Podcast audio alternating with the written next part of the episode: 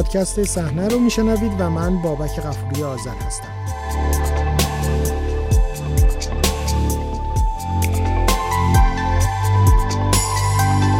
به شماره 734 پادکست صحنه خوش اومدید.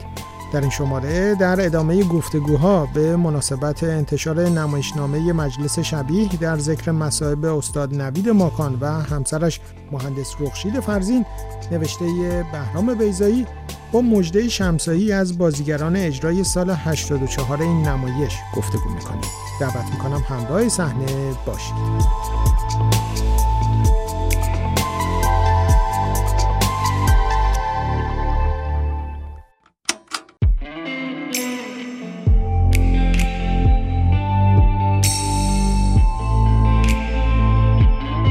مجده شمسایی نام شناخته شده ای در هنرهای نمایشی ایرانه. او رو بیش از هر چیز با جان بخشیدن به زنان آثار نمایشی سه اخیر بهرام بیزایی نام معتبر ادب و فرهنگ و هنر ایران می‌شناسیم.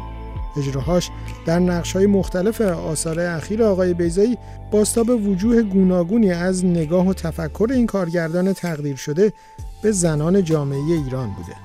خانم شمسایی در نمایش مجلس شبیه در ذکر مصائب استاد نوید ماکان و همسرش مهندس رخشید فرزین نقش رخشید فرزین رو بازی می‌کنه.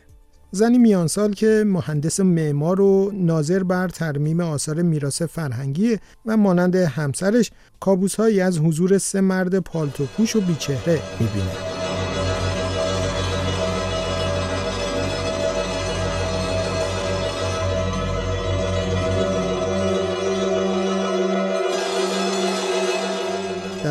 نمایشی برگرفته از واقعی مهیب قصرهای زنجیره‌ای نویسندگان و روشنفکران ایرانی رخشید فرزین زنی زیر فشار تعقیب مداوم که زندگی خانوادگیش با آموزه ای از کابوس و حراس دائمی نهایتا به فروپاشی می‌رسه. درست در همین لحظه یک سواری سیاه رنگ آرام آرام از کنار آنها میگذرد و جلوتر از آنها می ایستد و سه مرد پالتوپوش از آن پیاده می شوند می‌بینی؟ خوابیم یا بیدار؟ مدت هاست دیگه بینشون فرق زیادی نیست منتظر چی هستن؟ امتحان تاثیر نگاهشون بر ما تو هم صورتشون رو نمی‌بینی ولی لبخندشون رو می‌بینی؟ ماکان گفت برو دنده یک از کنارشون رد شو و بهشون اعتنا نکن گفتم نه با مجده شمسایی درباره بازی در این نمایش گفتگو کردم خانم شمسایی از چه زمانی در جریان نمایشنامه مجلس شبیه قرار گرفتین؟ اطلاع داشتید آقای بیزایی درباره فشار بر روشنفکران و نویسندگان ایرانی نمایشنامه ای نوشته؟ من از پیش از آغاز به نوشتن در جریان موضوع نمایشنامه بودم. نمایشنامه در مدت زمان خیلی کوتاهی نوشته شد و من همزمان با نوشتن صحنه به صحنه متن رو میخوندم. مجلس شبیه از معدود نمایشنامه های آقای بیزایی که به فاصله کمی از نوشتن اجرا شد. یعنی اصلا به قصد اجرا نوشته شد. ضمنا نمایشنامه درباره قتل روشنفکران و نویسندگانه. اگر نه که فشار سال هاست بوده و متاسفانه همچنان هست. نمی‌دونم ما تون می‌رفتیم یا خوشحالی همسرم زندگی رو ساده کرده بود. خوشحال بودم که چرخهای سواری روی زمینه. ماکان که رانندگی می‌کرد یک ایستاد و پرسید کجا باید می‌رفتیم؟ خانم فرزین همسرم کمی گیج گفت منزل پدرم یادت نیست؟ ماکان دلواپس پرسید یعنی همین جاده؟ همسرم در حالی که چراغهای مهنمای بزرگ را در شیشه عینکش دیده می‌شد به دوروبر نگاهی کرد و پرسید دلواپس چی هستی؟ شخصیت نوید ماکان در نمایشنامه بسیار یادآور خود آقای بیزاییه شما در اجرای نقش مهندس رخشید فرزین چه میزان از زندگی و شرایط خودتون به عنوان یک زن در اون مقطع زمانی ایران وام گرفتین. بعید می‌دونم آقای بیزایی در نوشتن شخصیت نوید ماکان به عمد خواسته باشه در مورد خودش بنویسه یا می‌خواسته نقش یادآور خودش باشه. اما چون نوید ماکان استاد اخراجیه ممکنه به گفته شما این برداشت بشه. همچنان که در مورد بعضی از شخصیت های نمایشنامه های دیگش میشه اینو گفت. اما وقتی من می‌خوام نقشی رو بازی کنم یا شاید همه بازیگرا همین جورن که از همه اندوخته های فکری و عاطفی عاطفیشون بهره می‌گیرن. همه تجربیات شخصی شنیده ها دیده ها خونده ها در واقع همه اینها فرهنگیه که هر بازیگر با خودش میاره. همه اینها به اضافه شناختی که از نقش بر اساس داده های نمایشنامه می‌گیره و تخیل خودش تصویری از نقش در ذهنش ساخته میشه. در طول تمرین من سعی می‌کنم این تصویر ذهنی رو زنده کنم. شناخت شخصیت رخشید فرزین اصلا برام دشوار نبود. بعضی از کسانی که در قتلای زنجیره کشته شدن از دوستان ما بودند. همسرانشون رو میشناختم یا از دوستانم بودن. شرایط و احوالات اون روزاشون رو دیده بودم و چطور می‌شد اصلا یادم بره. ضمنا خودمونم اون دوران رو زندگی کرده بودیم. دوران ناامنی که سایه مرگ همه جا احساس می‌شد.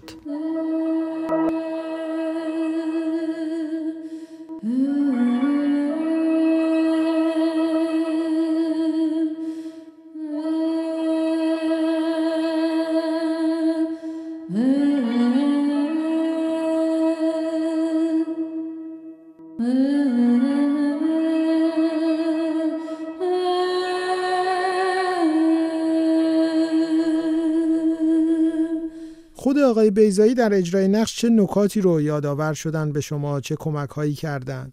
از اجرای نمایش مجلس شبیه 18 سال میگذره و حق بدین که جزئیات تمرین و حرفایی که بینمون زده شد رو دقیق به یاد نداشته باشم. اما می‌دونم که دشواری خاصی نبود. من از نقش خیلی دور نبودم و حس و حال نمایش رو خوب میشناختم. و اصولا تا اونجایی که یادمه برعکس فضای نمایش که تلخ و سیاهه گرچه در خود نمایش هم صحنه های تنز سیاه یا تنز تلخ هست.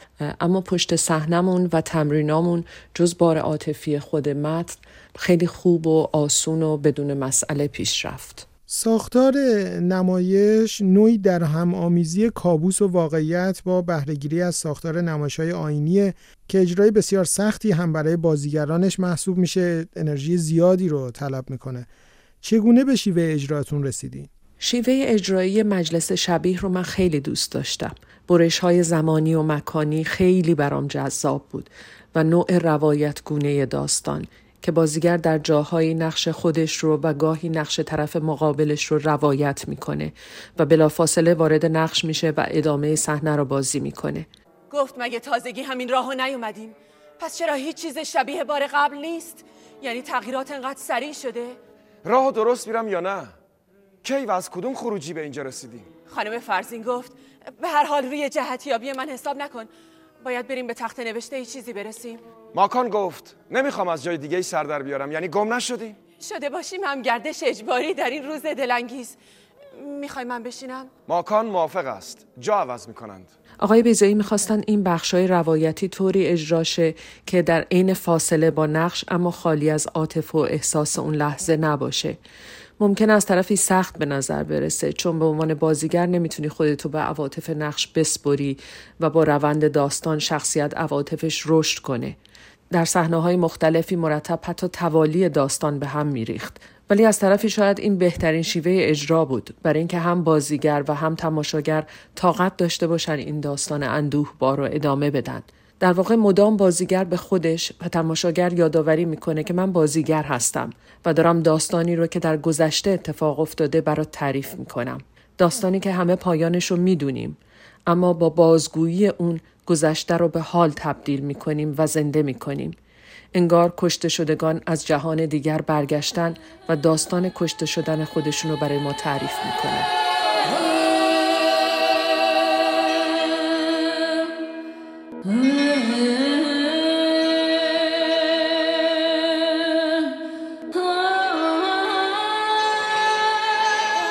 در جایی از نمایش استاد نوید ماکان درباره همسرش میگه ما دو نفر نیستیم یک نفریم. سرنوشت اون سرنوشت منم هست.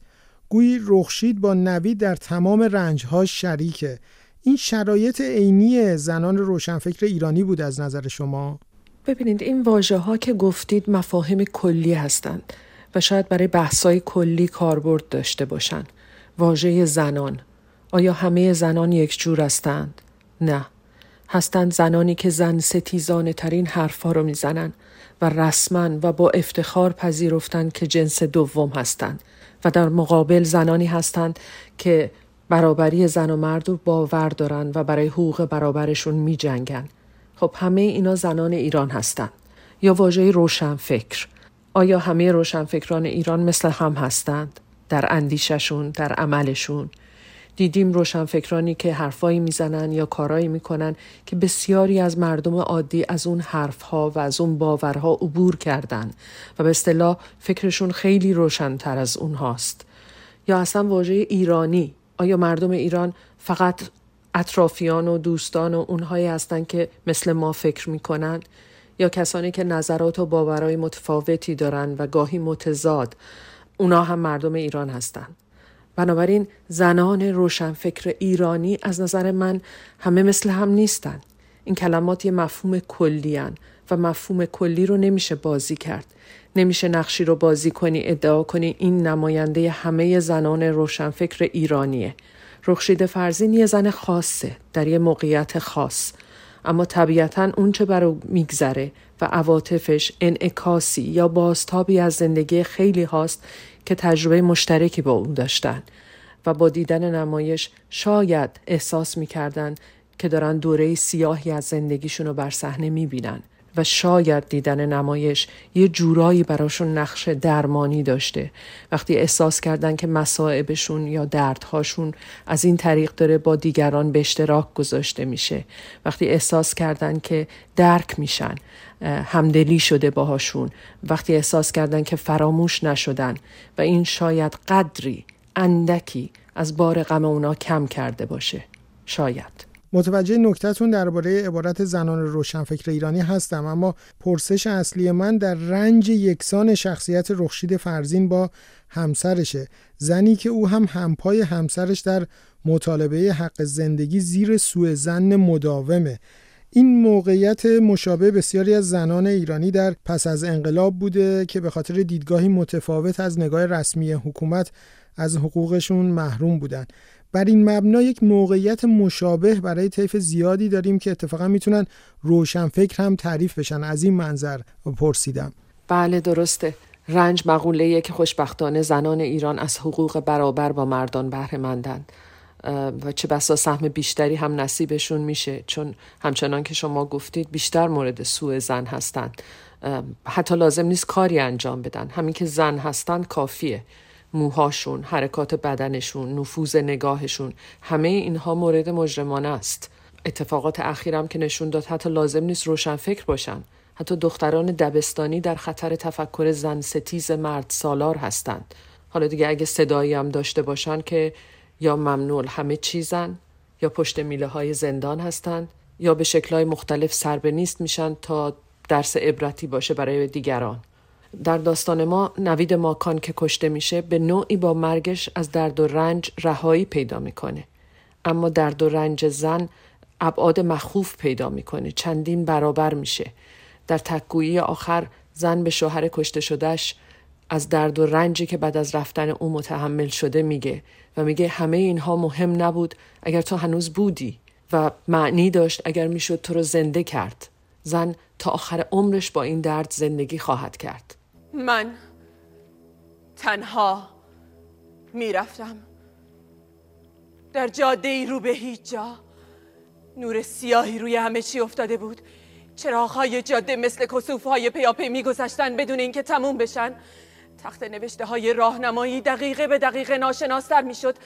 تا رسید به هزیان و رسید به تخته های نانوشته بعد در بیابون بودم. ادامه بدین. سواری کمی بالاتر از زمین می‌رفت. و من هر لحظه منتظر بودم سقوط کنم یا برخورد با درخت هایی که سایه وار از سیاهی زمین جدا می شدن. ادامه بدین. بعد یک ها اون پایین در بیابون سه مرد پالتو پوش رو دیدم که استاد اخراجی ماکان را از سواری سیاه رنگ بیرون می‌کشن ادامه بدین. من ادامه دادم و دکتر از ادامه کار راضی بود. ادامه بدین. به خاطر میارین چطور امکان اجرای نمایشنامه فراهم شد؟ چطور در میانه اجرا هم به ناگهان توقیف شد؟ آیا در میانه اجرا ناگهان نسبت به مضمون نمایش نگران شدن؟ بله خوب به خاطر دارم. دوره پایان ریاست جمهوری آقای خاتمی بود و به هر حال تصمیم بر این بود که نشون داده بشه آزادی هست. و یه جورایی کار کردن آقای بیزایی نمی‌دونم حالا چرا شایدم می‌دونم یه نشانه بود از آزادی. چون مواضع فکری آقای بیزایی همیشه بر همه روشن بوده و همه می‌دونستند به هیچ گروهی چپ و راست وابسته نیست و جهانبینیش با حکومت فاصله زیادی داره. به حال از تئاتر شهر پیشنهاد دادن که کاری بر صحنه ببرند و گفتن هر متنی که بخواهید آقای بیزایی پرسید هر متنی؟ گفتن بله. آقای بیزایی هم مجلس شبیه در ذکر مصائب استاد نوید ماکان و همسرش مهندس رخشید فرزین رو نوشت. خوندن و پذیرفتند یادم همون اوایل کار آقای بیزایی بازم بهشون گفت متن رو بدید هر کس باید بخونه. چون من نمی‌خوام سی چهل نفر رو بیارم کار کنیم و در نهایت بگید نه. چند روزی گذشت گفتن هیچ مانعی نیست می‌تونید اجرا کنید. یادم روز بازبینی من اونقدر زیر فشار عصبی بودم که روی صحنه در حال بازی کمرم گرفت و مجبور شدن آمبولانس خبر کردن و با برانکارد راهی بیمارستان شدم. درست چند روز مونده بود به اجرا. البته اجرا در زمانی که قرار بود انجام شد. بعد از چند شب اجرا کم کم سر و کله بازبینای دیگه از نهادها و ادارات دیگه پیدا شد. تقریبا شبی نبود که یکی از مقامات برای دیدن نمایش نیاد. حالا دیگه انتخابات هم انجام شده بود نتیجه معلوم شده بود. درست چند روز مونده به روی کار آمدن رئیس جمهور جدید. همونا که می‌گفتن هیچ مشکلی برای اجرا نیست. گفتم معلوم نیست تا چند روز دیگه ما خودمون پشت میزامون باشیم و نمی‌تونیم امنیت شما و گروهتون رو تأمین کنیم و به صلاح خودتونه که نمایش رو تعطیل کنیم. البته همونها در دولت جدید سر کارشون موندن و شاید با تعطیلی نمایش بیزایی می‌خواستن نشون بدن که از تندروی های دولت جدید استقبال می‌کنن و آماده همکاریان یادمه که شب آخر تالار از جمعیت موج می‌زد. ایستاده روی زمین نشسته تمام راهروها تا جلوی صحنه. مثلا هیچ وقت تئاتر شهر رو اونطوری ندیده بودم. و یادم یه خانومی از بالکن فریاد زد و پرسید چرا نمایش رو زودتر از موعد قبلی دارین تعطیل می‌کنین؟ و مدیر روابط عمومی تئاتر شهر یه پاسخی داد که هم خودش می‌دونست دروغه هم ما می‌دونستیم و هم تماشاگران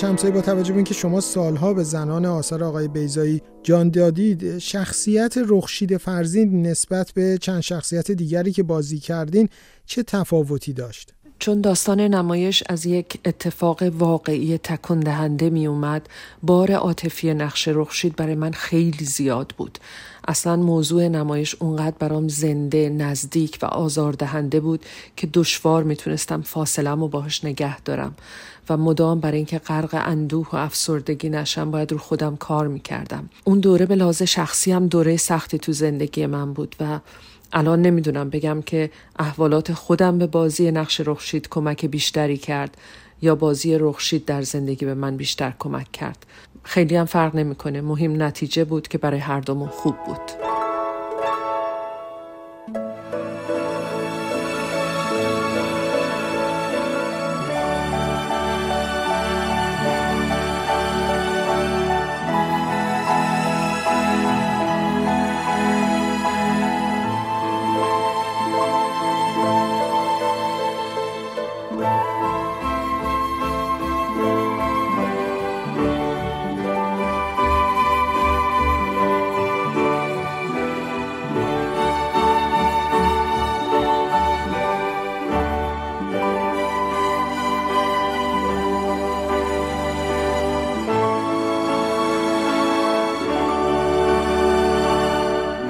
با توجه به میلاد آقای بیزایی دوست دارین حس خودتون نسبت به همراهی با یکی از مهمترین ادیبان معاصر ایران و سهم داشتنتون در جان بخشیدن به شخصیت های تعدادی از آثارش رو بیان کنید؟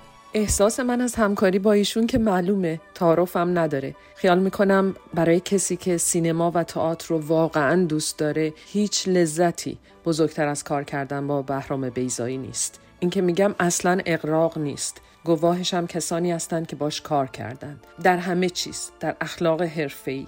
از احترامی که به همه عوامل کارش می‌ذاره. از اهمیتی که برای تماشاگرش قائله و تمام توانش رو می‌ذاره تا بهترین رو بهش عرضه کنه. از مهری که به بازیگراش داره و هر کمکی بتونه بهشون می‌کنه تا خلاقیت بازیگراش شکوفا بشه و در بهترین شکلشون دیده بشن و کمک می‌کنه که هرچه بیشتر به نقششون نزدیک بشن. از دریای دانشی که بی امساک در اختیار اطرافیانش می‌ذاره. از تنز درخشانش که همیشه محیط کارش رو مفرح و دوست داشتنی می‌کنه. از فروتنی و تواضع بی حدش که وقتی باش کار می‌کنی هیچ وقت احساس نمی‌کنی.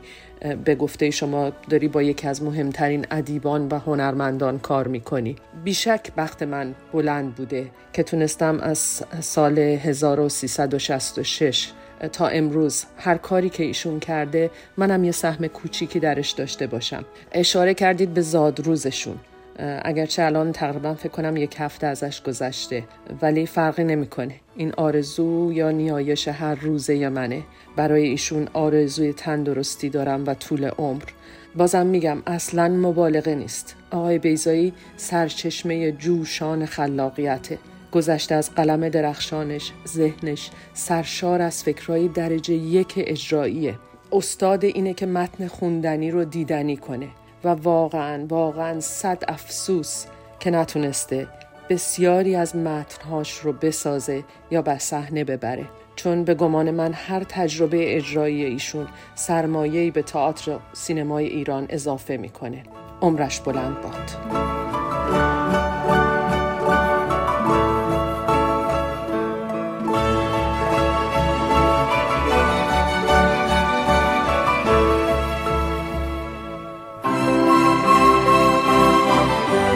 به لحظات پایانی این شماره پادکست صحنه می رسیم در این شماره هم بخشهایی از موسیقی نمایش مجلس شبیه در ذکر مصائب استاد نوید ماکان و همسرش مهندس رخشید فرزین ساخته محمد رضا درویشی و صدای بخشهایی از اجرای اون در سال 1384 با بازی مجده شمسایی علی عمرانی و مهرداد زیایی. و همچنین بخشهایی از موسیقی فیلم مسافران بهرام بیزایی ساخته بابک بیات رو شنیدید. از اینکه همراه این شماره از پادکست صحنه بودید ازتون سپاسگزارم. من بابک غفوری آذر هستم و تا شماره آینده شب و روز خوب و خوشی رو براتون آرزو می‌کنم.